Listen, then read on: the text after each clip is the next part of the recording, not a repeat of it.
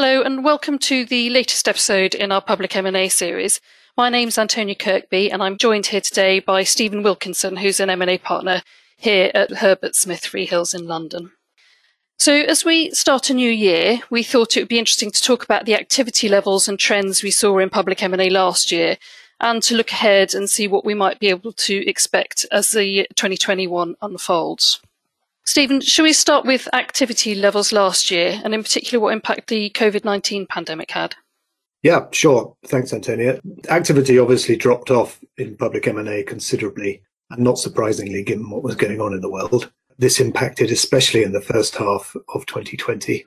In that period, there were only 13 firm offers compared to 36 firm offers in the same period in 2019. But activity did very much pick up in the second half of the year when there were 28 firm offers made. And whilst that's still down on the 38 that had been made in the same period in 2019, 2019, remember, was a pretty strong year. And in that uh, second six months of 2020, nine of the bids made were valued at more than one billion pounds compared to only six in the same six month period in the year before. And so from a slow start, we ended up with total deal value in 2020 of around 37 billion compared to approximately 40 billion in 2019, which in value terms at least is not a bad result compared to the level of activity and actually what we lived through, particularly in that first uh, six months of the year. Yes, I think if if we'd seen these known these numbers going to come out when sort of March April last year, I don't think we'd ever have been this optimistic about the activity we'd see.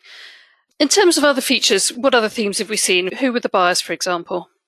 Well, I think we've seen a few features over the last year. Uh, notably, I think we've seen a lot of bidders and potential bidders from North America. We've seen a high proportion of private equity bidders, certainly higher than in, in previous years, Uh, in the deals that we've announced. We've also seen several consortium bids, the Tryg Intact bid for Royal Sun Alliance and Toscafund and Penta Capital's tie up in the bid for TalkTalk, a couple of notable consortium bids over the year. I think in the early part of the year, premium on bids, that premium to the target's undisturbed share price, did increase, and we saw that reaching averages of over 60% points in, in the first six months or so, reflecting the decline in the equity markets. But I think that position has probably stabilized to some extent. We haven't seen a great rush of share deals, and certainly not in the volumes that some had thought likely. We haven't really seen any significant change in the proportion of hostile as compared to recommended deals, only 2% of the deals in 2021 were hostile compared to 5% in the year before. The G4S and Codemasters bids were a couple of notable exceptions to that decline. Thanks, Steve. That's interesting on the activity side. So if we move away from that and, and sort of look more towards the takeover code and panel and regulatory development side, have we seen any significant developments at all in the past year?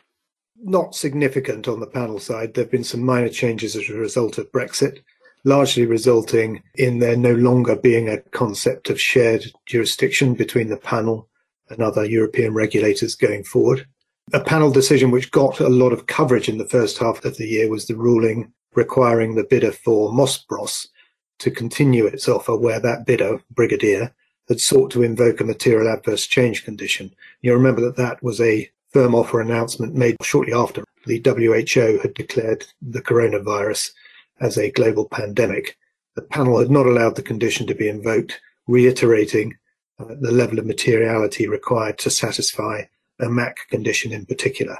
That's been the subject of another of our podcasts, so I won't go into the detail of that. Beyond the code itself, I think the main change was the expansion of transactions in which the government can intervene on national security grounds with the publishing of the National Securities and Investments Bill, and the scope of intervention widened both in terms of sectors requiring mandatory notifications and a lowering of turnover thresholds, which could bring a particular transaction under review. Thanks. So there, there, hasn't been a huge amount of change, as you say, in the in the past year. As we look ahead, what do you think 2021 will bring? So it's very difficult to predict in current markets, but I think the signs are that public bid activity will hold up with a number of bidders still looking to take advantage of lower equity markets and perhaps seeing those as an opportunity to execute uh, long coveted deals. And as part of that, I think we may see more consortium arrangements to bring off the larger deals in particular. And again, private equity looking to feature strongly in all of this. I don't think the impact of Brexit has yet been particularly significant. We now have separate clearance regimes, remember, for, for Europe and the UK. And some deals may now fall below the thresholds for the European merger clearances as a result. And that means that the CMA is likely to be reviewing 40 to 50% more cases in their own estimations. And also that bidders may have to look at more national jurisdiction clearances within Europe if the uh, supervening European merger regulation doesn't apply as a result of the UK falling out of Europe. I've mentioned the National Security and Investments Bill already. I think this is going to become an area which will require more careful attention. Some deals are going to need mandatory notification some voluntary. And we've seen already, and we're likely to continue to see, conditions being included in public deals, at least, I'd say, until we have a little more clarity over the factors which will impact uh, the decision making. And finally, we've forthcoming changes to the takeover code regime, which we expect to see published in the spring and to come into effect at the end of the summer. The key changes will be to harmonise the approach to the conditions relating to clearance for EU and UK merger regimes on the one hand, to bring them into line with the position for clearances from regulators elsewhere in the world on the other hand, and making the ability of a bidder to invoke all of those conditions subject to a materiality threshold. But there will be some other changes, particularly to the code timetable, so they will need to be carefully examined and worked through. We covered the NSI bill and the likely code changes in a little more detail in separate podcasts, so I won't go into those in so much detail. Yeah, thanks. I think you're right. Uh, coming the year ahead, the National Security Investment Bill in particular, I think will be interesting to track through how that comes into force and its impact.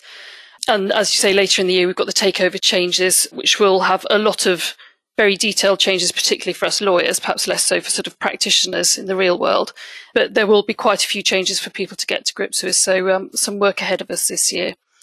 Thanks, Stephen, for your insights and sharing those with us today. And thank you too to our listeners. We really welcome any feedback or thoughts you have on our public M&A podcast series and any areas you'd like to see discussed in future episodes. And you can find and listen to other episodes in the series on our website, herbertsmithfreehills.com. But thank you for joining me today and we'll speak again soon. Thanks.